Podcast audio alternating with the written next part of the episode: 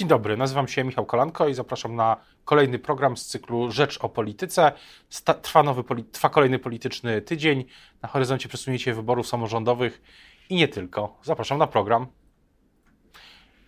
Dzień dobry Państwa i moim gościem dzisiaj jest pierwszy wiceprzewodniczący partii Polska 2050 Szymona Hołowni, Michał Kobosko. Dzień dobry. Dzień dobry panie redaktorze, witam Państwa. Wspominałem wcześniej wybory samorządowe. Dzisiaj minister Paweł Szefernaker wymienił nawet termin 7 lub 14 kwietnia 2024 roku. Co pan na to? Jak, jak, jak takie przesunięcie wpłynie na, na strategię i Polski 2050 i szerzej yy, całej opozycji, jeśli oczywiście do niego w końcu dojdzie? No, po pierwsze, nie można zapomnieć, jak do tego doszło. Doszło dlatego, że w 2018 roku PiS postanowił zmienić zasady wyborów samorządowych i chciałoby się powiedzieć, taki niby wielki strateg, taki wizjoner polskiej polityki jak Jarosław Kaczyński nie był w stanie przewidzieć tego, że już za pięć lat zbiegną się terminy wyborów. No to jest jakby totalna amatorszczyzna rządu, który, który od siedmiu lat w Polsce rządzi, że oni nie byli w stanie takiej sprawy przewidzieć, a dzisiaj lamentują, że trzeba na gwałt zmieniać termin wyborów. Specjaliści mówią, że niekoniecznie trzeba zmieniać termin wyborów. One mogą być rozsunięte jesienią przyszłego roku na tyle, że E, bylibyśmy w prawie, zachowalibyśmy prawo, bo to jest święta zasada, która powinna obowiązywać, a jednocześnie jedne i drugie wybory mogłyby się odbyć, więc my nie będziemy się podpisywać i na pewno nie będziemy głosować za zmianą na wiosnę 2024 roku. Wracając do tej, ta ustawa jeszcze do Sejmu nie trafiła, może trafić w najbliższych e, dniach, nawet godzinach. Ja się przynajmniej tego tak e, spodziewam, bo ewidentnie też porozumienie z prezydentem jakieś polityczne zostało zawarte między Prawem i Sprawiedliwością a Pałacem Prezydenckim, albo jest blisko tego porozumienia, ale wracając, co to może znaczyć dla, dla opozycji? No bo jeśli pierwsze wybory będą parlamentarne w przyszłym roku jesienią i później kilka miesięcy wybory samorządowe, to dla opozycji to jest e, coś, to jest wygodniej, mniej wygodnie, czy to bez znaczenia? Prawdę mówiąc, to jest dla nas bez znaczenia. Ja powiedziałem przed chwilą, przed chwilą o zastrzeżeniach prawnych, bardzo poważnych zastrzeżeniach, bo to jest kolejny raz, kiedy PiS tak naprawdę zmienia zasady demokracji w Polsce, zasady funkcjonowania, obowiązywania systemu. Oni mają takie hobby generalnie. Nie zmieniają konstytucji, tylko na gwałt nagle zmieniają różne ustawy albo wprowadzają nowe ustawy i tak jest w tym przypadku. Tak, powinno, tak nie powinno się generalnie robić w poważnym kraju. Jeżeli chodzi o termin e, na wiosnę 24, no to jest zmiana, która dotyka przede wszystkim samorządowców. I e, oni mieli i tak rekordowo długą, mają pięcioletnią, będą mieli pięcio i półletnią kadencję. To jest myślę istotne dla samorządowców. Więcej mogą zrobić, może bardziej się mogą wykazać przed swoimi wyborcami. Dla nas to nie ma istotnego znaczenia. Myślę dla innych sił opozycyjnych także. Wybory parlamentarne będą taką pierwszą generalną, pierwszym generalnym wydarzeniem. Dla nas będą bardzo ważną próbą dla Polski 2000 2050 to będą pierwsze wybory parlamentarne. My liczymy na bardzo dobry wynik w tych wyborach i liczymy, że to się potem przełoży także na nasz wynik w lokalnych koalicjach samorządowych, które niewątpliwie będą powstawać przed wyborami na wiosnę. Też jest tak, że Polska 2050 w ramach tej swojego akcji objazdu kraju mobilnej konwencji przedstawia kandydatów i kandydatki na kandydatów e, i kandydatki w wyborach do Sejmu. I czy do końca tego roku poznamy cały potencjalny skład y, sejmowy Polski 2050 z każdego regionu? Trzeba pamiętać, że nie ma jeszcze kampanii wyborczej, więc to nie są rzecz jasna nasi kandydaci oficjalni w żaden sposób, bo, bo działamy zgodnie z prawem. Jak będą ogłoszone wybory, jak rozpocznie się kampania, jak stworzymy komitet wyborczy i tak dalej, i tak dalej, to wtedy będą kandydaci. Dziś pokazujemy nasze, nasze twarze w regionach, czołowe postaci naszej partii politycznej, osoby, na które liczymy, że rzeczywiście będą stanowić trzon nasz w przyszłości naszych list wyborczych. To jest jest, y, myślę, istotne, szczególnie z punktu widzenia nowej siły politycznej. Wprowadzamy bardzo wiele nowych postaci. Chcemy trochę rozhermetyzować i rozcementować ten zabetonowany rynek polityczny, na którym jest wielu polityków już starszych, ale nie chodzi o starszych wiekiem, tylko że być może zbyt długo nawet będących w polskiej polityce. Potrzeba dopływu świeżej krwi, nowych ludzi i takich ludzi w ramach mobilnej konwencji partyjnej od tygodnia w części Polski pokazujemy. Myślę, że do końca tego roku tak, to jest realistyczne, że zależy nam na tym, żeby we wszystkich województwach, we wszystkich okręgach wyborczych pokazać tych ludzi, te, te, tych liderów naszych, naszego ugrupowania, w którym już działają tysiące osób. A czy to jest też tak, że to jest w jakimś sensie też pewna demonstracja politycznej siły czy politycznych zamiarów e, w kontekście też całej opozycji. No bo jak spoglądam na działania Platformy, PSL-u, Lewicy, to tam takiego przedstawiania kandydatów, na, tak, e, tych twarzy regionalnych, jak pan powiedział, e, nie ma. Tam są posłowie, którzy już są oczywiście posłami, posłankami, ale takich ruchów pra, prawyborczych nie ma. No, każda, każda ugrupowanie, każda partia ma rzecz jasna inną strategię. My, jak powiedziałem, jako najmłodsza siła polityczna, a zarazem już licząca się siła polityczna, uznaliśmy, że to jest czas najwyższy, że już realnie działamy w, no, na prawach, może nie, ale realiach przede wszystkim pre-kampanii wyborczej, że ten sezon wyborczy się zaczął, że nie ma na co czekać już w tej chwili. Stąd tak mocne rozpoczęcie tego września, stąd objazd Szymona Hołowni po kraju, sześć dni 17 różnych miejscowości i spotkań, 6 województw i, e, i, i, i po prostu ta aktywność, która z, w naszym, z naszego punktu widzenia jest tą logiczną aktywnością. Pokazanie ludzi, liderów regionalnych, to są osoby, na które będziemy liczyć w przyszłości. Jaki by nie był układ między siłami opozycyjnymi przed wyborami, to będą nasze osoby, na które chcemy mocno postawić. To jest też e, moje następne pytanie, bo jak rozumiem, ten scenariusz y, podstawowy to jest samodzielny start Polski 2050.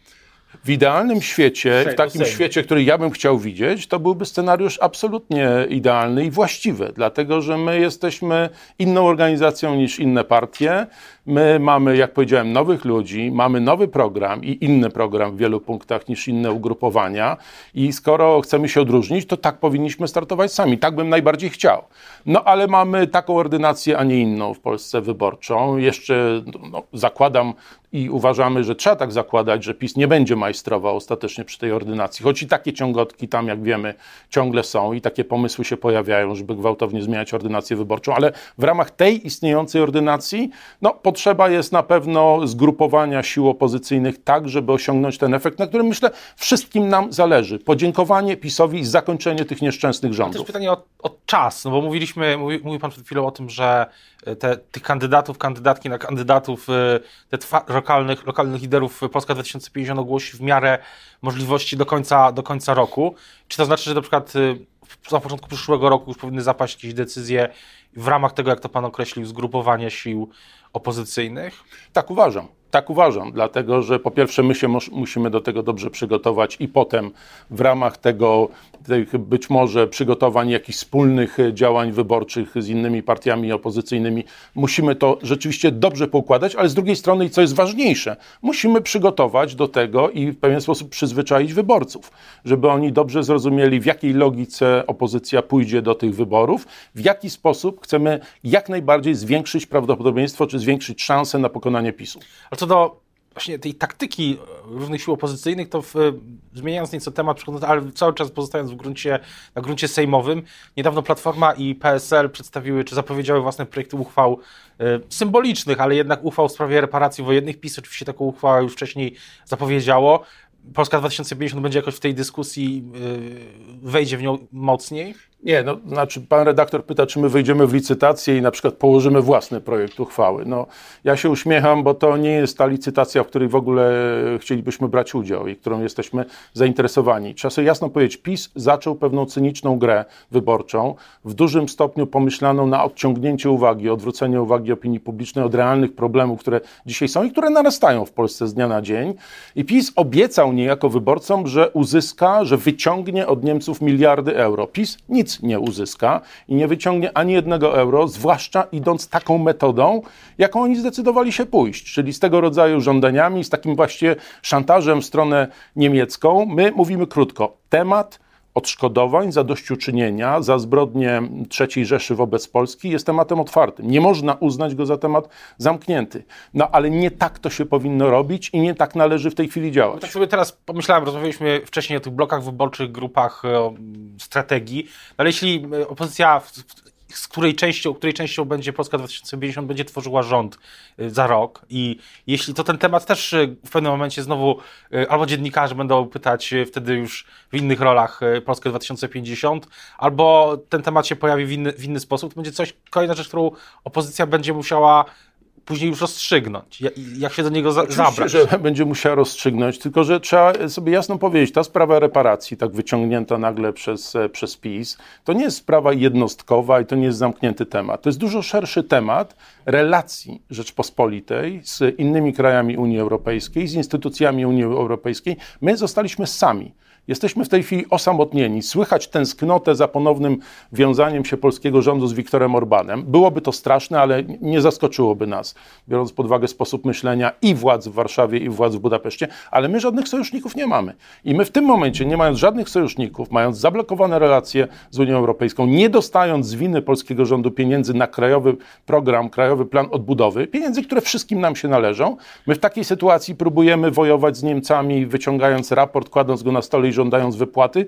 Nic tak nie uzyskamy. Zupełnie inaczej to trzeba budować i na początek zacząć od odbudowania polskiej pozycji w Unii, tak żeby Polska zajęła taką rolę, miała taką rolę, jaką powinna mieć. Jednego z głównych krajów członkowskich Unii, kształtujących jej rzeczywistość i przyszłość. Później możemy przejść do, do kolejnego y, wątku. Pytanie o to spotkanie, które organizuje, współorganizuje Polska 2050, spotkanie grupy Renew w Warszawie.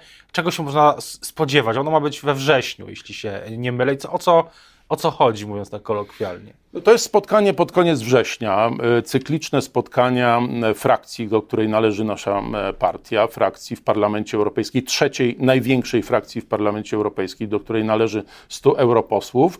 Oni co roku spotykają się u progu nowego sezonu politycznego w kolejnych miastach, stolicach, tam gdzie działają partie członkowskie Renew. W tym roku cieszymy się bardzo, że przyjęli nasze zaproszenie Polski 2050.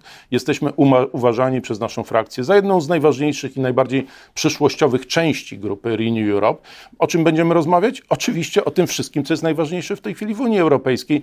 I jakby wszyscy dzisiaj koncentrują się na sprawach energetycznych i na sprawach, nazwijmy to, przywództwa w Unii Europejskiej. W jaką stronę Unia pójdzie, kto będzie realnie narzucał ton zmianom, które tam nastąpią. No i to już takie sprawy bardziej wewnętrzne. Będziemy rozmawiać o naszych przygotowaniach do eurowyborów, które będą w czerwcu 24, czyli już za chwilę i chwilę po wyborach samorządowych, to- pewnie przesunięte. będą też y, liderzy polityczni państw? Może pan wymienić kogoś, kto już jest... Nie chcę w tej chwili wymieniać, dlatego że to będzie pewna niespodzianka. My liczymy na obecność rzeczywiście na wysokim szczeblu e, przywództwa Unii Europejskiej i obecność komisarzy unijnych. Czy będą to także szefowie państw i rządów? Zobaczymy. Nad tym cały czas pracujemy. Tak czy owak, dla nas, dla naszej działalności e, w Brukseli, na froncie unijnym, europejskim. To będzie niezwykle ważne wydarzenie i myślę, że także dla, dla naszej frakcji polski głos w Unii Europejskiej, w Parlamencie Europejskim ma się liczyć i to głos konstruktywny, a nie głos agresywny i niszczący, jak to reprezentuje PiS. Tak jak pan powiedział, spotkanie pod koniec września, na pewno będziemy, będziemy to, y, to spotkanie śledzić, tak jak i tą dyskusję, dyskusję polityczną w Polsce i w Sejmie, y, która się teraz toczy. Teraz bardzo już y, dziękuję za rozmowę. Zapraszam na drugą część programu po krótkiej przerwie. Państwa i moim gościem dzisiaj był Michał Kobosko, pierwszy wiceprzewodniczący partii Polska 2050 Szymona Hołowni. Dziękuję bardzo. Dziękuję bardzo.